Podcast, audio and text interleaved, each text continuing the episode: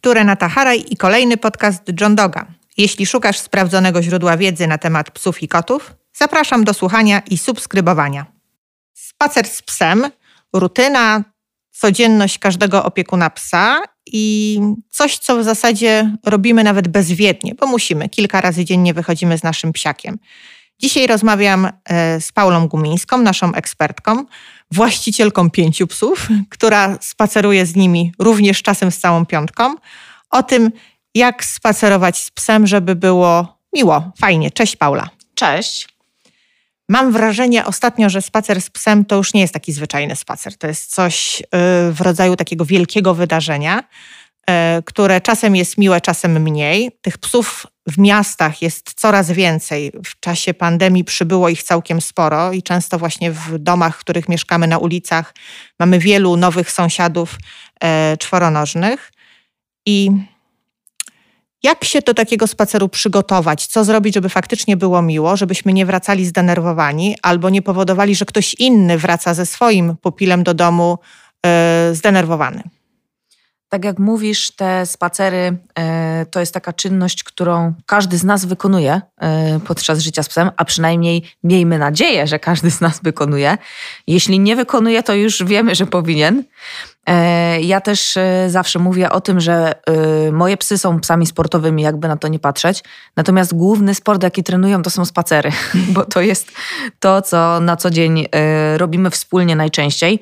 I ja akurat bardzo staram się dbać o to, żeby te spacery były komfortowe i dla nich, i dla mnie, i też dla nich, i w obrębie ich statka, i w obrębie właśnie e, kontaktów z innymi e, psami. No, żyję w mieście, mieszkam w bloku. E, sąsiedzi nie chcą nas wyrzucić z mieszkania. Bardzo mile są widziane nasze pieski w naszej małej społeczności. Więc, tak jak mówisz, myślę, że pierwsze co, to warto Mm, może zrobić taki delikatny rachunek sumienia pod kątem tego, czy nie jesteśmy e, jakimś e, elementem środowiska, który może przeszkadzać innym w korzystaniu z przestrzeni publicznej. No bo jakby nie patrzeć, wspólnie korzystamy e, z miasta, wspólnie korzystamy z jakichś terenów publicznych, więc pierwsze co, to właśnie kwestia takiego zastanowienia się, czy nasz pies swoim zachowaniem, swoimi reakcjami, czy my zarządzaniem jakby tym spacerem nie utrudniamy życia innym psiarzom i po, dołożyłabym wszelkich starań, żebyśmy wszyscy jak najbardziej komfortowo mogli korzystać z tych samych miejsc i żeby też nasze psy były mile widziane w różnych miejscach w obrębie miasta i e, jakichś terenów publicznych. Przygotowując się do tej rozmowy, przejrzałam trochę e, social media i to, co tam e, opiekunowie piszą. I wychodzi na to, że bardzo często wskazują na podbiegaczy, że nic ich tak nie irytuje podczas spaceru z psem, jak właśnie podbiegacze. Dlaczego to jest taki problem? Myślę, że mm, to jest y, główny problem w obrębie y, tematu podbiegaczy szeroko rozumianego, czyli psów, które e, nieproszone dołączają do naszego psa y, i nasz pies jest zmuszony w jakiś sposób do interakcji z takim podbiegaczem. To główny problem jest taki, że tak jak mówię, wszyscy korzystamy z tej samej przestrzeni, a mamy zupełnie inne postrzeganie w kontekście e, posiadania, opiekowania się psem. E, jeśli spotykamy na swojej drodze osobę, która zupełnie inaczej żyje ze swoim psem, to po prostu dochodzi właśnie do takiego konfliktu. Ja staram się na to patrzeć w dwie strony. Po pierwsze, e, ja mam stado, jakby na to nie patrzeć, pięć psów e, na spacerze to jest już stado.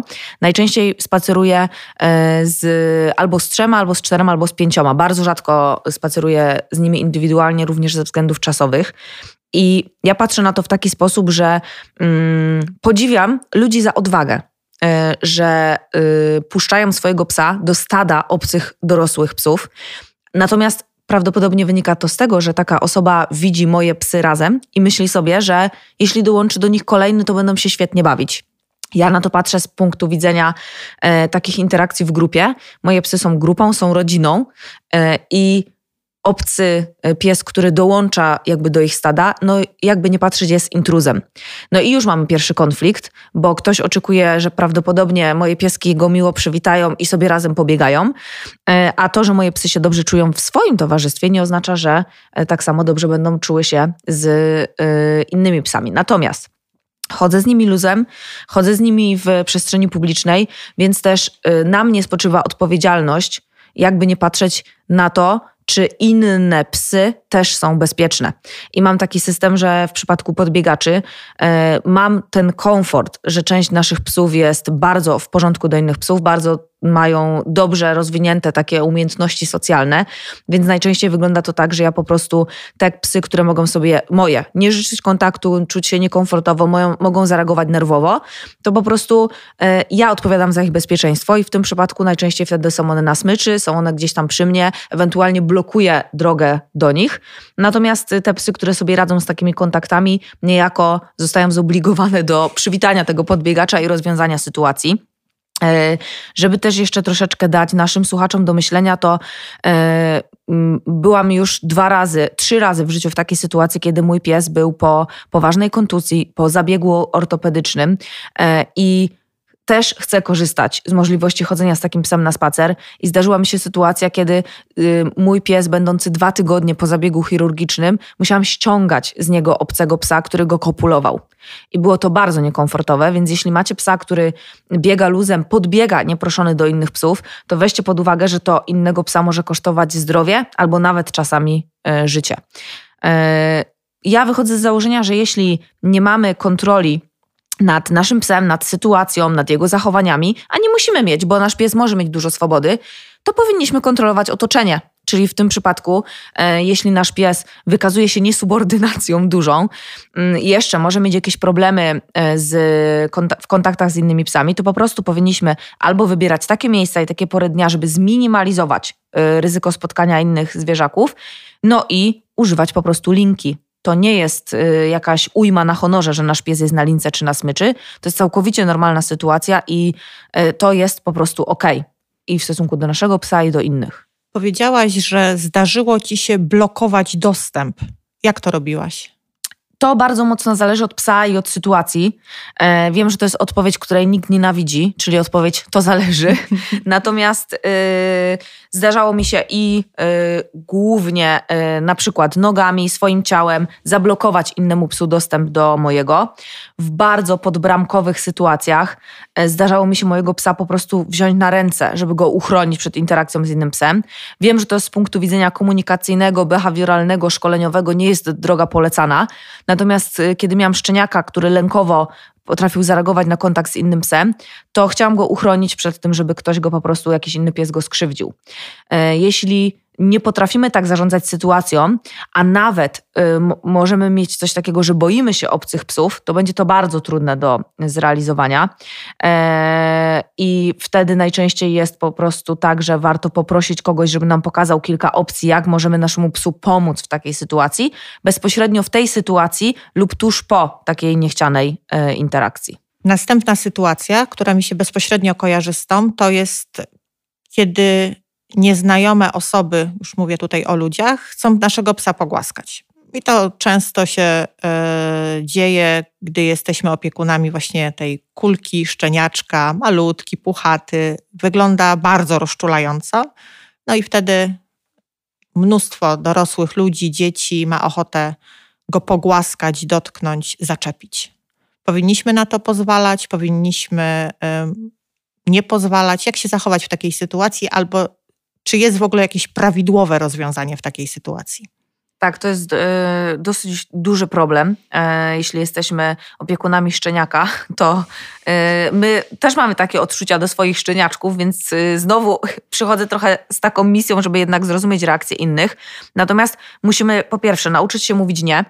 Bardzo często y, musi to być y, niestety bardzo taka intensywna reakcja z naszej strony, bo ludzie też y, nie szanują y, naszego, naszej odmowy. Mm, I kiedyś do mnie y, trafiło takie zdanie, usłyszałam je, że y, pies nie jest dobrem publicznym, więc nie ma obowiązku udostępniania naszego psa do głaskania przez innych ludzi. I jak najbardziej jest ok, żeby chronić naszego psa przed takimi interakcjami. Ja też na to patrzę w taki sposób, tak jak mówisz, to się łączy z tematem podbiegaczy, mm, że jeśli regularnie podczas spacerów z nami, czyli my jesteśmy opiekunem naszego psa, nasz pies ma się przy nas czuć bezpiecznie i regularnie podczas spacerów to poczucie bezpieczeństwa zostaje zaburzone, bo ktoś nachodzi na naszego psa, ktoś y, podbiega do niego, ktoś y, wymusza na nim interakcję, to może się to skończyć po pierwsze brakiem zaufania do nas, czyli pies zacznie być bardzo nerwowy na spacerach. I co za tym idzie, nasileniem takich reakcji agresywnych i dystansujących, czyli będzie już z daleka e, szczekał na inne psy, na ludzi, żeby po prostu oni się do niego nie zbliżali.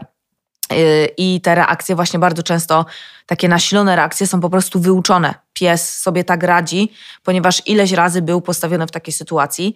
Ja też nie jestem zwolenniczką e, karmienia e, piesków przez innych ludzi, czyli jeśli mamy psa, który boi się obcych, unika kontaktu z obcymi osobami e, i specjalne branie, specjalnie branie go w takie miejsca, kiedy inni ludzie dają mu jedzonko, też uważam, że to nie jest dobra droga, ponieważ znowu jest to wrzucanie psa w sytuację, która może być dla niego za trudna. Jeśli pies nasz sam wychodzi z inicjatywą kontaktu e, i jego zachowanie jest spokojne, chce sobie obwąchać kogoś, to jest ok. Natomiast jeśli on całym sobą pokazuje, że nie chce tego kontaktu, a my myślimy sobie, że przy użyciu jedzenia jest to pozytywne szkolenie i pozytywne skojarzenie, to też trzeba się zastanowić, czy yy, tędy droga. W większości przypadków to niestety również buduje negatywne skojarzenia, bo pies jest zobligowany i ma taki konflikt interesów, bo z jednej strony nie chce podejść do tej osoby, a z drugiej strony na przykład jest głodny. I może to też nasilać problemy behawioralne w przypadku takich niestabilnych psów emocjonalnie. Czyli tak sobie wnioskuję, że te kontakty y, na siłę z innymi psami czy, do, y, czy ludźmi nie zupełnie mają coś wspólnego z socjalizacją. Tak, niestety raczej, e, raczej nie jest to spójne z pojęciem socjalizacji, e, więc e, znowu, jeśli mamy psa lękowego, mamy psa, który reaguje nerwowo w takich sytuacjach, to co zrobić? Dokształcić się troszeczkę, nauczyć się czytać tego psa, ponieważ te sygnały, które wysyła pies, często są sprzeczne. I może nam się wydawać, że piesek się bardzo cieszy na widok obcej osoby i skacze jej do buzi, żeby się z nią przywitać i dać jej buziaczka, a to może być reakcja, która jest tak nasilona ze względu na to, że pies sobie kompletnie nie radzi w tak bliskim e, dystansie do obcej osoby. A jesteś w stanie przybliżyć naszym słuchaczom, po czym poznać, że pies się czuje komfortowo i jednak sobie radzi w tej sytuacji jest ok? E, Znów to jest ta mało ulubiona odpowiedź, czyli to zależy, natomiast ja bardzo, ja bardzo dużą uwagę przywiązuję do tego, żeby poznać swoje psy i zawsze, żeby dać troszeczkę e, opiekunom do myślenia, to yy, zalecam polecam obserwowanie swojego psa w takich sytuacjach, kiedy naprawdę czuje się dobrze. Czyli kiedy w domu jest zrelaksowany, w dobrym nastroju, kiedy na przykład, e, nie wiem, wstajemy sobie z łóżka, z kanapy, przychodzimy do domu i pies nas wita w fajnych emocjach, jest przy tym radosny, ale spokojny. I to może być wskazówka, jakie, y, jak zachowuje się nasz, nasz pies, kiedy czuje się dobrze.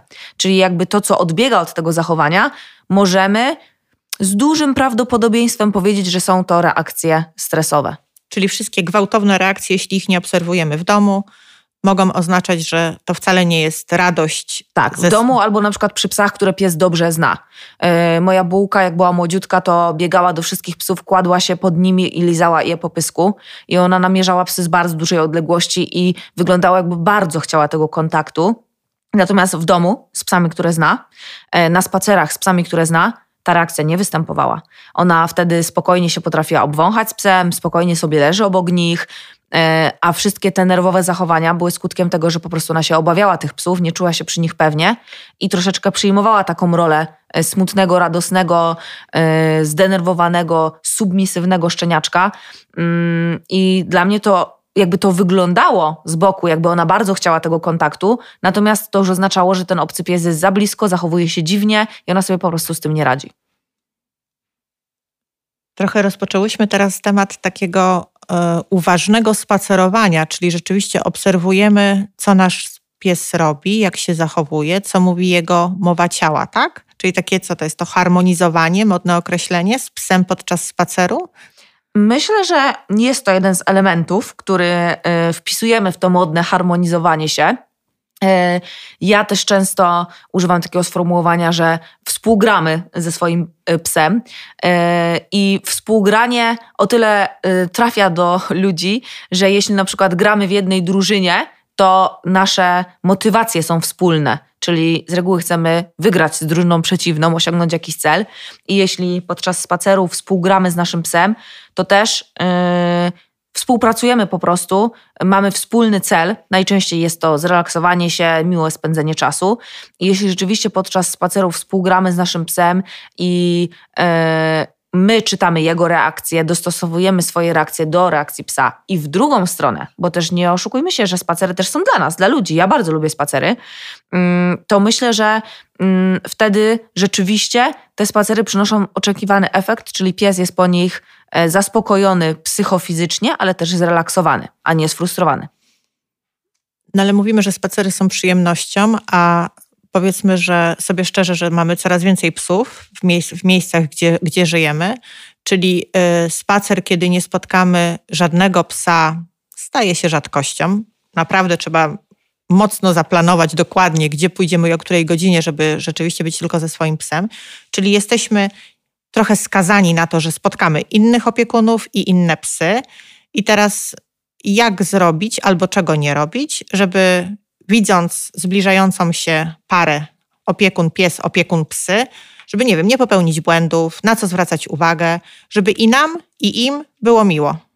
Na pewno warto y, zapoznać się z tematem strategii radzenia sobie ze stresem u psów, dlatego że psy, y, każdy z psów, każdy z organizmów tak naprawdę ma jakąś strategię rozładowywania emocji radzenia sobie z trudnymi emocjami. E, I w przypadku ludzi e, jesteśmy w stanie gdzieś tam mm, siebie samego po jakimś czasie rozpoznać i na przykład świadomie możemy stosować jakieś zabiegi, żeby obniżyć y, swój poziom stresu i się zrelaksować. I to samo dotyczy naszych psów.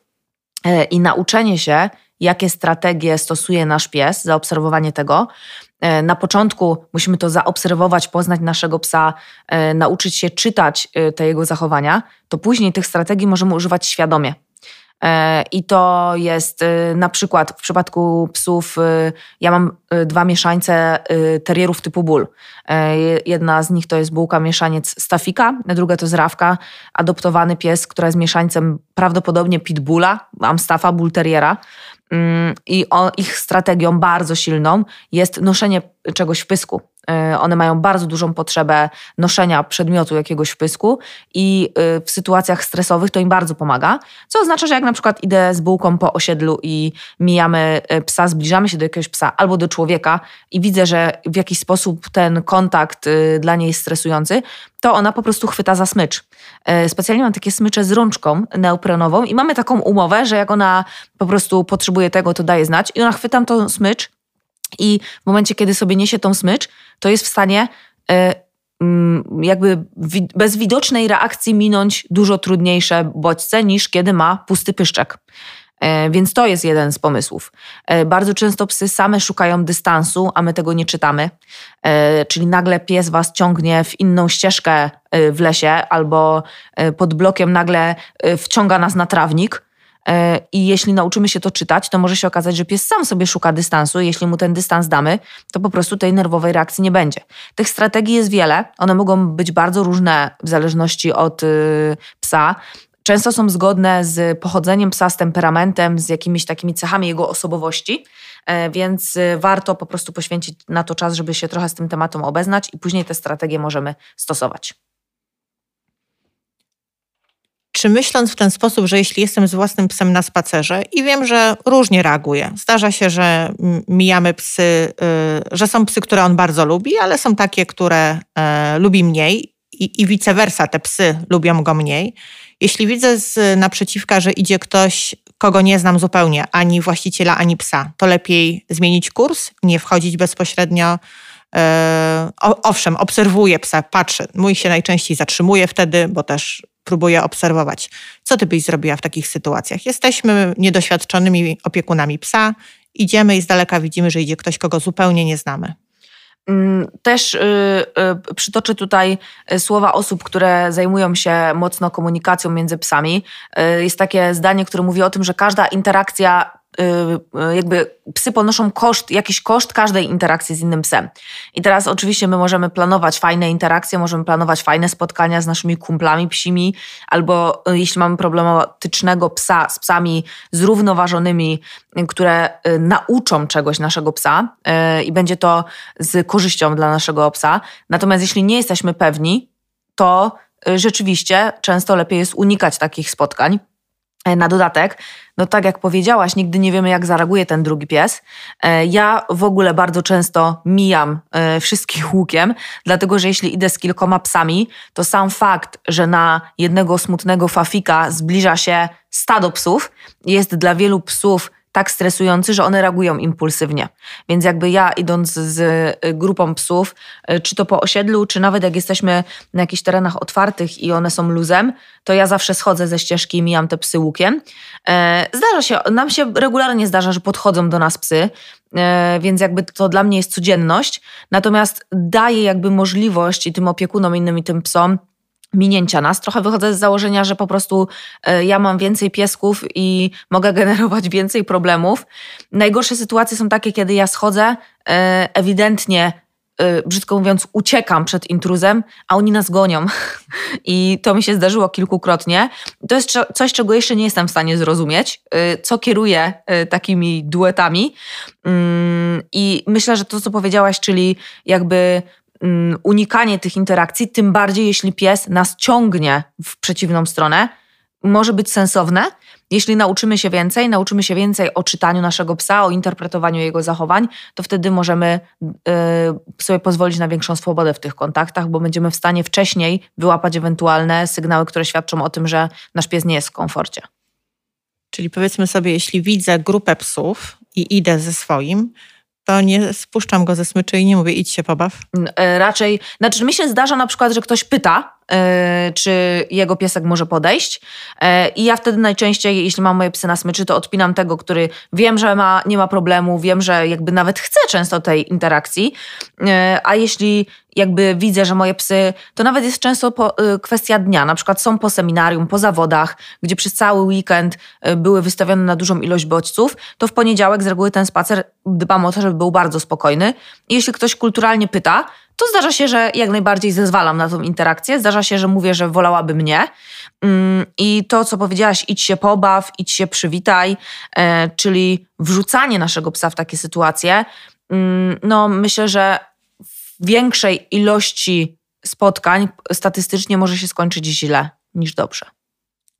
Rozumiem, że ta sama zasada dotyczy psich wybiegów. Jeśli podchodzę na psi do psiego wybiegu i widzę, że jest tam grupa psów, których nie znam, a nawet jest grupa psów, które być może kiedyś spotkaliśmy. Wchodzę czy nie? E, pewnie e, znasz moją odpowiedź. E, psie wybiegi to jest to coś wspaniałego i coś tragicznego jednocześnie. E, nawet ostatnio natknęłam się w internecie na dwie takie sytuacje, kiedy opiekunowie szukali e, przez internet właściciela określonego psa, ponieważ doszło do zagryzienia na psim wybiegu. E, I to było nawet w Poznaniu. Była taka sytuacja i mignęło mi właśnie na kilku grupach, że po prostu poszukiwali opiekuna tego drugiego psa. No, są to tragiczne sytuacje. E, oczywiście one są rzadkie, natomiast psie, psie wybiegi możemy wykorzystać fajnie, bo możemy y, jeśli mamy psa, który ma problem z przywołaniem, możemy wybrać porę dnia, kiedy jest względnie pusto. Dużo wybiegów już jest w ogóle podzielone na przykład na dwie, trzy strefy i to jest bardzo fajny pomysł, bo jest tam często strefa, która ma służyć do treningu, są tam jakieś przeszkody, e, już pomijając fakt bezpieczeństwa tych przeszkód, to zamysł jest fajny, no bo jest to strefa, gdzie pies współpracuje z opiekunem, a nie służy to do zabawy, albo są strefy dla małych piesków i dużych piesków, żeby pieski się nawzajem, że tak powiem, nie, mm, nie znęcały nad sobą, bo chyba to tak można nazwać, że czasem niestety to tak wygląda. Więc y, to jest dobry pomysł, żeby iść na wybieg w momencie, kiedy jest pusty y, i skorzystać z tego, że możemy tam bezpiecznie naszego psa spuścić ze smyczy.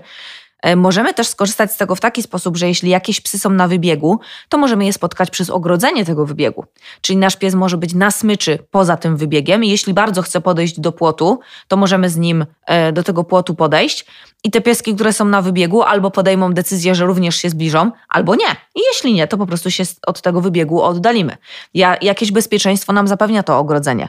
Natomiast to, na co na pewno musimy uważać, to właśnie te sytuacje, kiedy myślę, że to tak można nazwać, że to jest znęcanie się. Nawet czasem jest tak, że jest grupa psów, które się doskonale znają i wchodzi jakiś obcy piesek.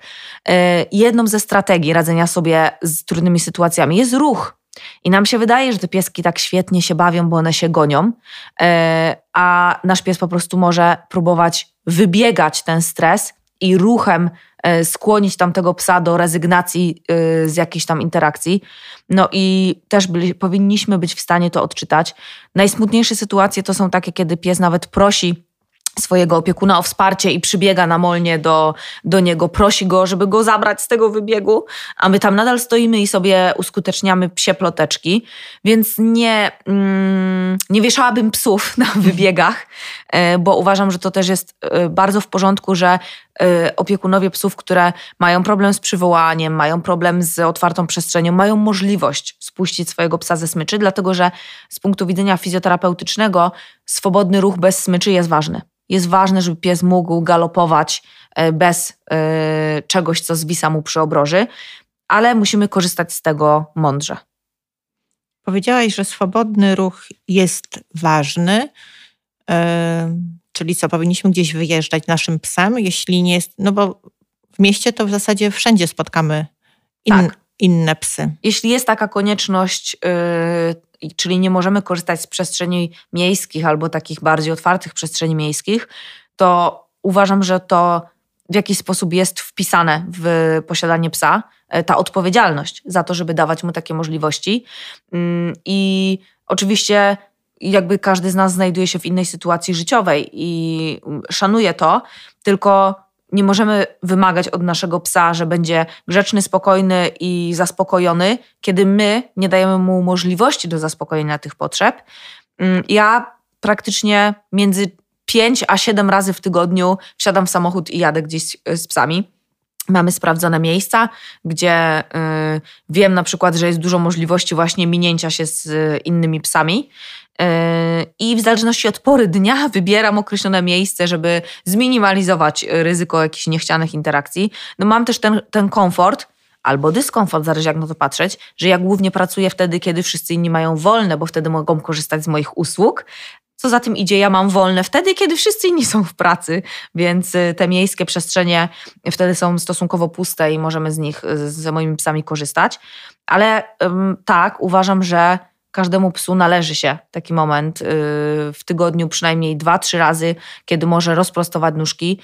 Galop jest takim ruchem, który mm, wykorzystuje organizm psa w pełnych zakresach ruchu. Jeśli nasz pies miesiącami nie ma możliwości swobodnego ruchu, to może się to też negatywnie odbić na jego zdrowiu.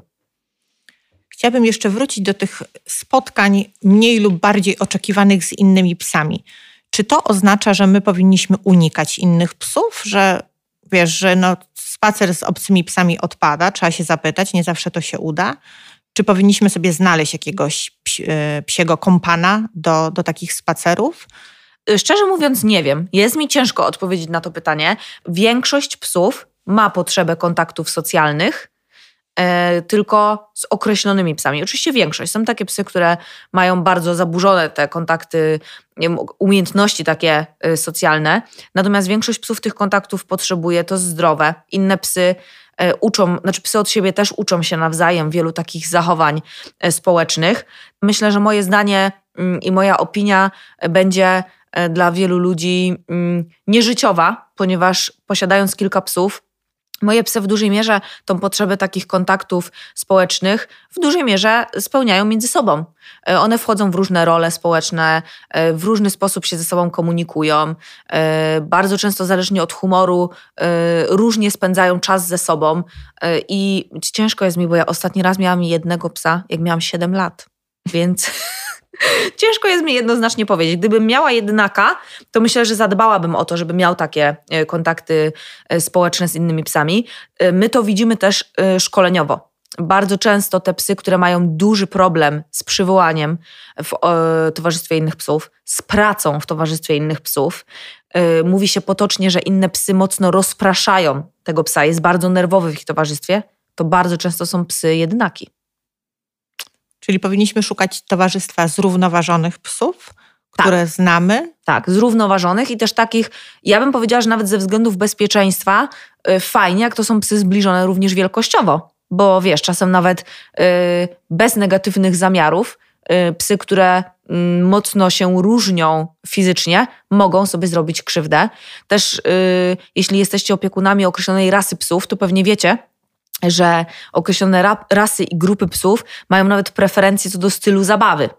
I u nas jest pewien konflikt, dlatego że bordery nienawidzą się dotykać w zabawie. One lubią się gonić, obserwować, ścigać. One mają interakcje między sobą bardzo silne, ale nie zawsze one się kończą dotykiem. No a teriery typu ból, yy, one lubią zapasy.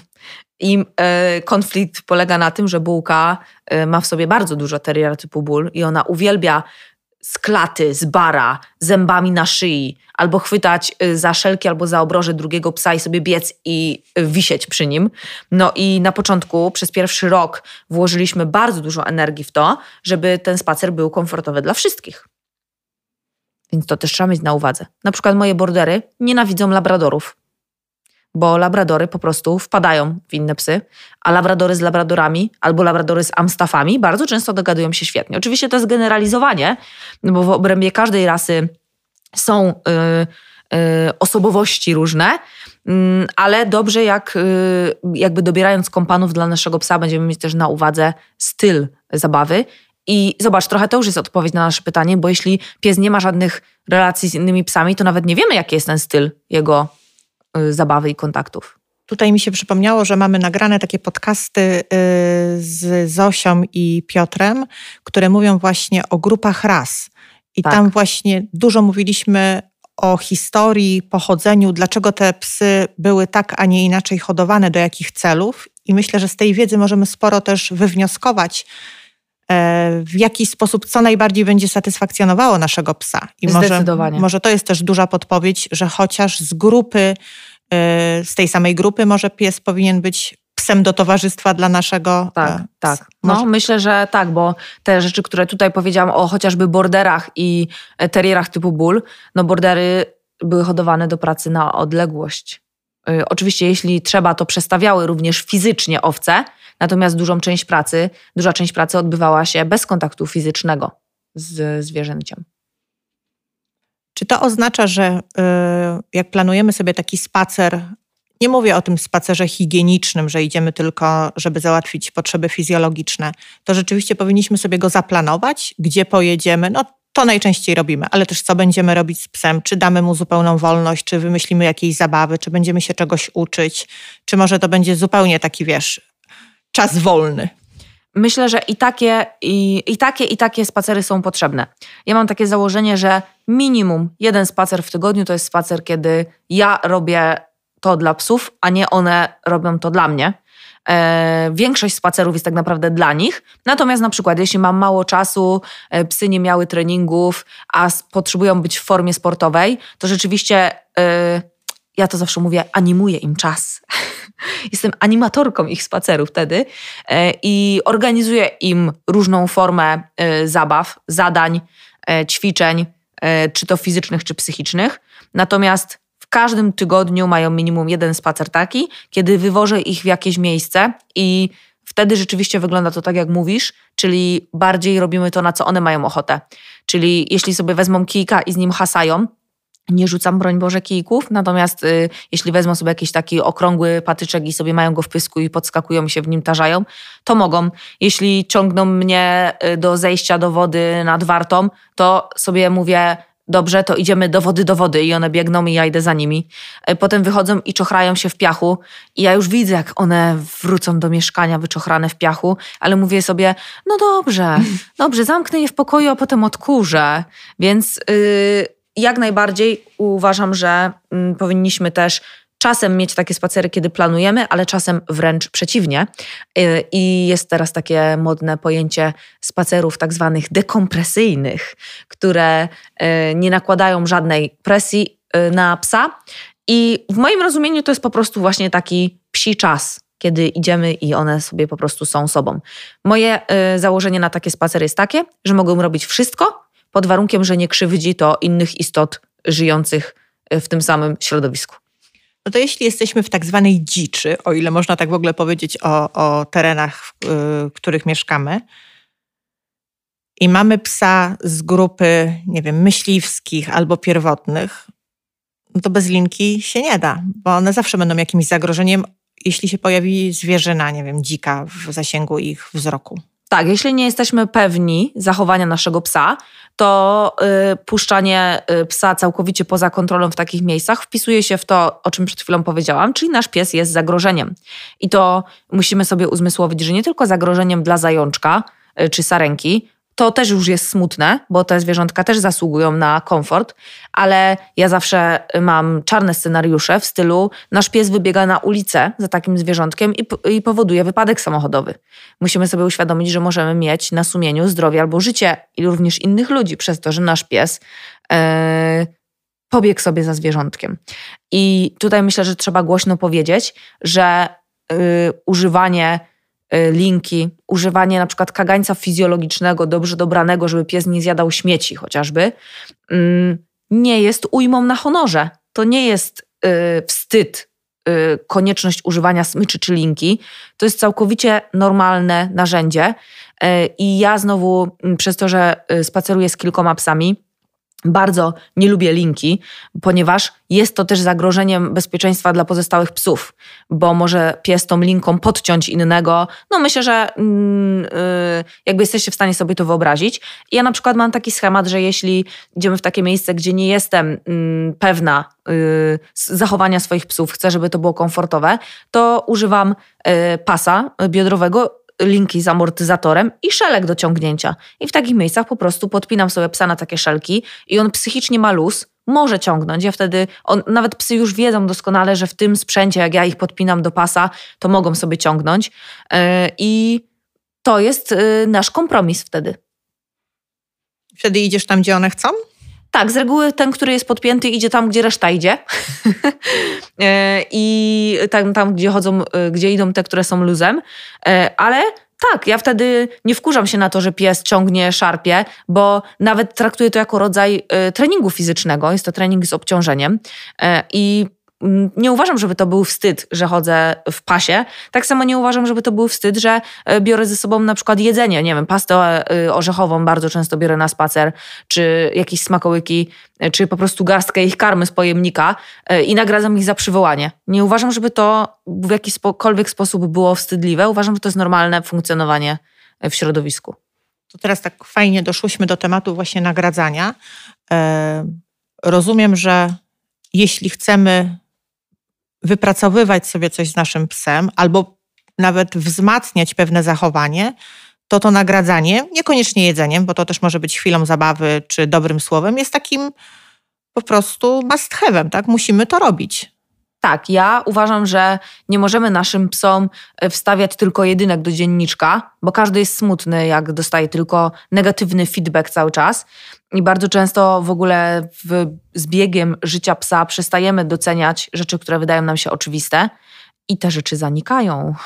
No przecież tak świetnie to robi. To... Dokładnie. Ja zawsze zadaję takie pytanie. Jak myślicie, mamy pięć psów, który ma najgorsze przywołanie? I wszyscy, o, szczeniaczek. Nieprawda. Zawsze najstarszy ma najgorsze przywołanie. Naprawdę jest tak, że już w pewnym momencie, jak mamy już tego takiego dorosłego pieska i tak mu ufamy, to gdzieś tam yy, niestety zostają zaniedbane pewne rzeczy. Yy, i, a z młodym, jak bierzemy młodego i prawda, tyle rzeczy do przepracowania, to naprawdę on reaguje na skinienie naszego paluszka. Więc to też jest takie zabawne, że yy, w trakcie życia psa pies się cały czas uczy. Również Y, uczy się innej reakcji na te same rzeczy, które, na które wcześniej reagował dobrze. Y, I ja jak najbardziej nagradzam. Tak jak powiedziałaś, nie zawsze jedzeniem. Jeśli nawet chcę, żeby ten spacer był bardziej psi i żeby psy nie oferowały interakcji ze mną, to nawet celowo nie biorę jedzenia, nie biorę zabawek i one po prostu mają sobie głównie eksplorować y, otoczenie. I Mm, nagrodą jest wiele rzeczy, bo nagrodą może być chwila zabawy, nagrodą może być właśnie dojście na przykład w ulubione miejsce spacerowe, nagrodą może być taka interakcja socjalna, czyli jak na przykład sobie usiądę i one przychodzą i chcą, żeby je y, drapać po tyłku i się czochrają w trawie, to też jest forma nagrody, ale nagrodą też czasem jest poczucie ulgi. Czyli jeśli one całym sobą pokazują, że chcą wyjść z jakiejś sytuacji, to też yy, jakby świadomie mogę im dać ulgę, wyjście z tej sytuacji i to też jest swojego rodzaju nagrodą na spacerze. Trochę to oznacza, że bardzo dużo uwagi wymaga od nas, opiekunów, dobry spacer z psem. Że nie da się y, iść na dobry spacer z psem i przy okazji, nie wiem, sprawdzić, jakie maile do nas przyszły na telefonie, albo sobie spokojnie y, plotkować y, z naszą przyjaciółką, przyjacielem. Myślę, że takie spacery, kiedy możemy swoją uwagę rozpraszać, ja mam taki zawsze moment, kiedy jest już taki moment, kiedy stado jest zgrane, wszystkie pieski są już dorosłe to nadchodzi taki moment, kiedy mogę przewijać Facebooka yy, i sobie yy, zrobić słodkie zdjęcia i je wrzucać, żeby wszyscy widzieli, jak moje pieski wspaniale spacerują. Natomiast fakt jest taki, yy, że jeśli na przykład idziemy z obcym pieskiem na spacer y, albo idziemy w jakieś y, bardzo trudne miejsce, to wtedy rzeczywiście mniej sięgam po rozpraszacze wszelkie uwagi i rzeczywiście dużo więcej jakby jestem z psami. I też często jest spacer jest takim momentem, kiedy specjalnie nie sięgam po rozpraszacze uwagi, tylko sobie yy, radośnie spoglądam, jak pieski korzystają z życia. Może jestem dziwna, ale ja mam coś takiego, jak mamy, yy, jak mamuśki dzieci. Ja nie nazywam się mamuśką moich psów, ale sprawia mi przyjemność sprawianie im przyjemności. Czyli jak ich zabiorę w jakieś fajne miejsce na spacer, to one się tak cieszą. Ja się tak cieszę, że pojechaliśmy i im było tak sympatycznie. Albo jak im kupię jakąś fajną zabaweczkę, to też zawsze im opowiadam, że taką fajną dostały. No nie wiem, no sprawia mi to przyjemność, ale to też powoduje, że wtedy więcej uwagi im poświęcam, jak sobie w takie jakieś miejsce na spacerek jedziemy. Powiedziałaś trudne miejsce. Co to jest trudne miejsce? Dla moich psów trudne miejsce to jest takie miejsce, gdzie nie mogą mieć swobody. Czyli y, w Poznaniu myślę, że wszystkim znana jest Cytadela y, i ja nie jestem częstym gościem tam, dlatego że jest tam tyle bodźców naokoło, że musiałabym cały czas pilnować moich psów. A dla mnie miejsce, gdzie muszę ich cały czas pilnować, to jest miejsce, które jest dla nich trudne. Miejsca, które są dla nich łatwe, to jest takie miejsce, gdzie mogę im dać bardzo dużą swobodę. Czy z Twojej perspektywy takie spacery mm, wyuczoną trasą za każdym razem, wiesz, rano to zawsze takie kółeczko, po południu to drugie kółeczko, a wieczorem e, może nawet godzinny spacer, ale też w tym samym miejscu są ok, bo pies to miejsce zna doskonale, jest u siebie niejako. Czy powinniśmy szukać zupełnie nowych tras? Myślę, że eksplorowanie nowych miejsc jest y, bardzo wartościowe, ale jeśli mamy psa, który bardzo jest nerwowy, albo na przykład jest to pies krótko po adopcji, e, jest to pies z dużym bagażem jakichś problemów behawioralnych, to wtedy rzeczywiście takie poczucie bezpieczeństwa i chadzanie w znajome, bezpieczne miejsca często pomaga. E, natomiast poznawanie świata jest naturalną potrzebą psów. E, I między innymi dlatego ja mam takie trzy miejsca, w które najczęściej jeżdżę na spacery i po prostu żongluję tymi miejscami w zależności od tego, ile mam czasu, e, ile mogę czasu poświęcić w ciągu danego dnia na spacer z psami, jaka jest pogoda. E, I no na przykład po weekendzie ładnej pogody nie jeżdżę nad Wartę, bo wszyscy wiedzą, co tam wtedy się dzieje. Więc żongluję sobie tymi miejscami. Y, rzeczywiście są takie tygodnie, kiedy chodzimy utartymi ścieżkami, ale ja też mam coś takiego, że lubię sobie te miejsca spacerowe zmieniać, albo nawet w obrębie jednego miejsca zmieniać ścieżkę. Y, więc myślę, że jest to wartościowe dla psów. One bardzo dużo informacji czerpią też z y, nowych miejsc, z eksplorowania tych miejsc, z nowych zapachów, z nowego podłoża, ukształtowania terenu, więc i fizycznie, i psychicznie staram się też takie bodźce im dostarczać. Czyli rutyna niekoniecznie musi być czymś złym, tak. ale pamiętajmy też o właśnie o tym, że psy się uczą całe życie. Tak, rutyna w przypadku posiadania kilku psów, rutyna jest czymś, do czego trochę dążymy, bo takie schematy w życiu codziennym jednak dają też e, taki spokój w obrębie ich życia codziennego. W naszej rozmowie mówiłaś o lince, mówiłaś o kagańcu, o zjadaniu śmieci. Czy nie jest trochę tak, że my byśmy chcieli, żeby nasze psy umiały coś, czego my nie do końca, co my nie do końca z nimi wyćwiczyliśmy, przerobiliśmy, że wymagamy czegoś, czego ich nie nauczyliśmy. Zdecydowanie. i ja tutaj też zawsze i o tym mówię szkoleniowo i spacerowo, że najpierw trzeba się nauczyć alfabetu yy, i kilku słów, żeby móc budować zdania, a potem pisać wypracowania. A czasem jest tak, że my nauczymy psa trzech literek, a potem oczekujemy, że napisze maturę. I to yy, jest często kwestia tego, że my nie potrafimy ocenić, jakie kryterium jest trudne dla psa, ale wtedy też pomaga konsultacja z kimś, kto ma więcej doświadczenia, y, troszeczkę doszkolenie się. Y, więc myślę, że to jest jeden problem, czyli ta, mm, ta ogromna ilość kryteriów i oczekiwań, jakie mamy do naszego psa, a wynika to z tego, że chcielibyśmy, żeby nasz pies się wpisywał w jakieś ramy, żeby był grzecznym i miłym pieskiem, bo przecież wszystkie takie są. E, ja to trochę się zawsze nawet z tego podśmiewam. E, I e, wszystkie psy na Instagramie są takie grzeczne, cudowne i one tak słodko chodzą na smyczy. I ja też mogę nagrywać takie filmiki i czasem na przykład nagrywam taki filmik, jak moje psy pięknie idą na luźnej smyczy, która zwisa im między łapkami. I to jest pod koniec półtora godzinnego spaceru, kiedy najpierw latały jak dzikusy. W ogóle nie mówiłyśmy o luźnej smyczy. Jeszcze niedawno wydawało się, że luźna smycz to jest taki patent na udany spacer. Wiesz, luźna smycz, najważniejsza rzecz na, na spacerze. No, yy, ja nie jestem yy, dobrą osobą, żeby o to pytać. Zawsze jak na seminarium z motywacji, ktoś pyta, y, zawsze y, mamy taki blok, kiedy pytam ludzi, nad czym by chcieli popracować, z jaką kwestią tu przyszli. No i tam mówią na przykład, że piesek nie aportuje, że nie jest skupiony na treningu, nie chce jeść jedzonka. No i jeszcze taki mamy problem, że strasznie ciągnie na smyczy. No to ja wtedy mówię, że dobrze, to z tymi pierwszymi rzeczami popracujemy, a z tą ostatnią musicie jechać na inne seminarium. Ale trochę tak jest, że y, moje psy bardzo dużą część życia spędzają luzem. Ja wiem, że to dla niektórych ludzi jest bardzo frustrujące, nawet jak na to patrzą, jak ja o tym mówię. Ja sobie zdaję z tego sprawę. Natomiast ja sobie nie wyobrażam y, mieć psa, który którego nie jestem w stanie przywołać. Mam też na ten moment ten komfort, że w obrębie naszego stada nie mam psów, które są realnym zagrożeniem. Miałam takiego psa w swoim życiu. Był to mój pierwszy pies sportowy bokser yy, o znamiennym imieniu Bandzior. E, I byłam tam, byłam w tym miejscu, kiedy po prostu każdy spacer był ogromnym stresem. E, I dla mnie, i myślę, że dla innych mieszkańców naszego osiedla e, spacery bandziora również były stresem. E, I teraz, no mówię, mam ten komfort i ja to bardzo doceniam, że ja mam ten komfort.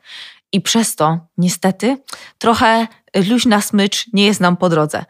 Ja to troszeczkę też do luźnej smyczy podchodzę inaczej, mm, a mianowicie patrzę na to w taki sposób, że luźna smycz jest niejako objawem stanu psychicznego moich psów. Czyli nie traktuję tego jako takie coś, co muszę z nimi wyćwiczyć, dlatego że mogę ich często puścić luzem.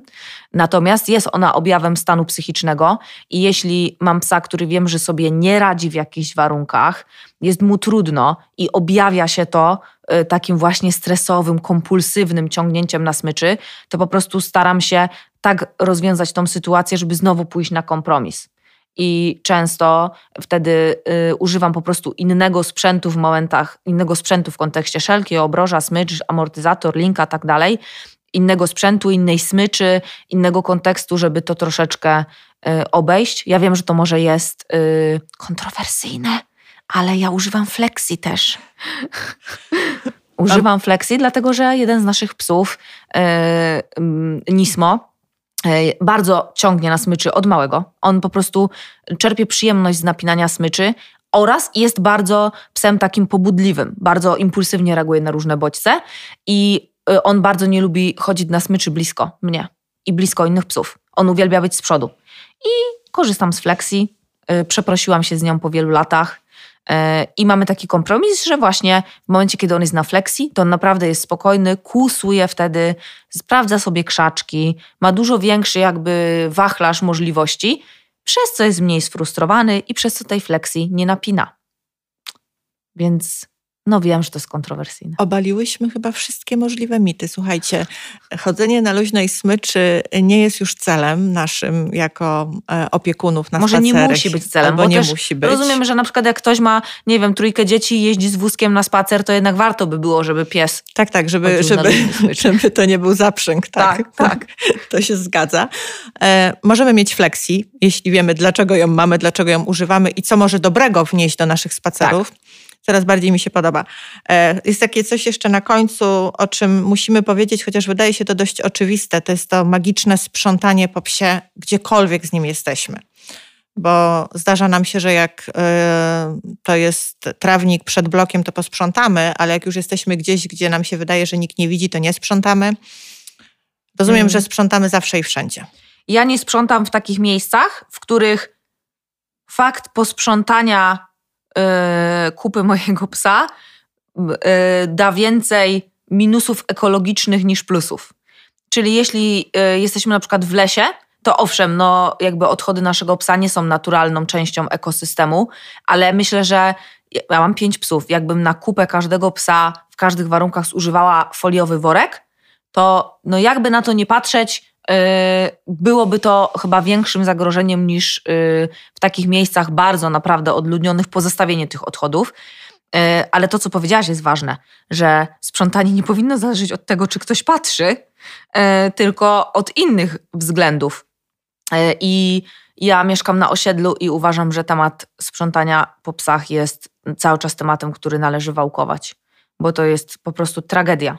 Ja najczęściej mam tak, że y, sprzątając po swoim psie, wdeptuję w nieczystości innych psów. To jest bardzo frustrujące i myślę, że warto też poruszyć aspekt y, tego, że żyjemy, jeśli żyjemy na osiedlu, żyjemy w mieście, to żyjemy w skupisku psów e, i pozostawianie odchodów po naszym psie, jeśli jeszcze słyszę, że załatwił, no myślę, że możemy o tym mówić Mhm. otwarcie, prawda, bo jesteśmy w trakcie podcastu o psach. Jeśli ma, miał problemy trawienne i e, jego odchody są w formie luźnej i nie dało się tego posprzątać, to to jest najgorsze zagrożenie, ponieważ jeśli na przykład nasz pies ma pasożyty, to w tym momencie zaraziliśmy pół osiedla tymi pasożytami. No. I być może też jakieś dzieciaki. Dokładnie, dokładnie. I to y, daje do myślenia. No dla mnie to jest taki nadal temat, który wywołuje we mnie wiele frustracji. Y, I mm, najlepsze jest to, że mm, ja przez to, że mam kilka psów, to wszy- wszystkie był taki moment, kiedy wszystkie nieczystości na klatce schodowej, pod klatką były zrzucane na nas. Wam. I na, najbardziej znamienny był moment, kiedy kiedyś właśnie przychodzi do nas, spotkaliśmy sąsiada i mówi, że no my powinniśmy sprzątać, bo nasz pies zasikał całą klatkę schodową w sobotę. A ja do niego mówię tak, ale my dzisiaj wróciliśmy, nie było nas dwa tygodnie. To nie jest możliwe, żeby nasz pies się załatwił. No i gdzieś tam jakby jest to kwestia edukacji. Myślę, że problem jest bardziej złożony, bo też dostępność koszy, do których można się tych nieczystości pozbyć, jest dużym problemem. Eee, Myślę, że jeszcze długa droga przed nami, ale fajnie, że o tym powiedzieliśmy, bo mm, chcemy, żeby nasze psy były wszędzie mile widziane, żebyśmy z nimi mogli iść do restauracji, do parku, a jak na jakimś sk- skwerku jest znak, zakaz wprowadzania psów, to się z tego śmiejemy, jak tak można, to jest niezgodne z prawem, a z drugiej strony sami się przyczyniamy do tego. Możemy jakoś podsumować naszą rozmowę? Myślę, że mm, podsumowanie będzie niewygodne, dlatego że ja bym to podsumowała tak, że y, u, jakby używanie przestrzeni publicznej y, przez opiekunów psów jednak wymaga edukacji naszej własnej, czyli nakłada na nas taką odpowiedzialność y, interpretacji zachowań naszego psa, interpretacji zachowań innych psów, taką odpowiedzialność jednak dokształcania się w tym zakresie. I o ile uważam, że nie każdy pies musi umieć siad y, i nie każdy pies musi umieć w ogóle jakieś zachowania nazwane komendami, to uważam, że każdy opiekun psa powinien posiąść chociaż podstawową wiedzę na temat y, y, takiej komunikacji międzypsiej, bo wtedy rzeczywiście to funkcjonowanie w środowisku, w, w społeczeństwie byłoby dla nas dużo łatwiejsze. Bardzo Ci dziękuję za tą rozmowę. Ja również bardzo dziękuję. Jeśli podobał Ci się ten odcinek i chcesz otrzymywać powiadomienia o kolejnych rozmowach z ekspertami, pamiętaj, żeby zasubskrybować nasz podcast. Zachęcam również do odwiedzenia naszej strony johndoc.pl i sekcji Nasze Porady. Sporą dawkę wiedzy znajdziesz również na naszym kanale na YouTubie i profilach na Facebooku i Instagramie. Dziękuję jeszcze raz i do usłyszenia w następnym odcinku.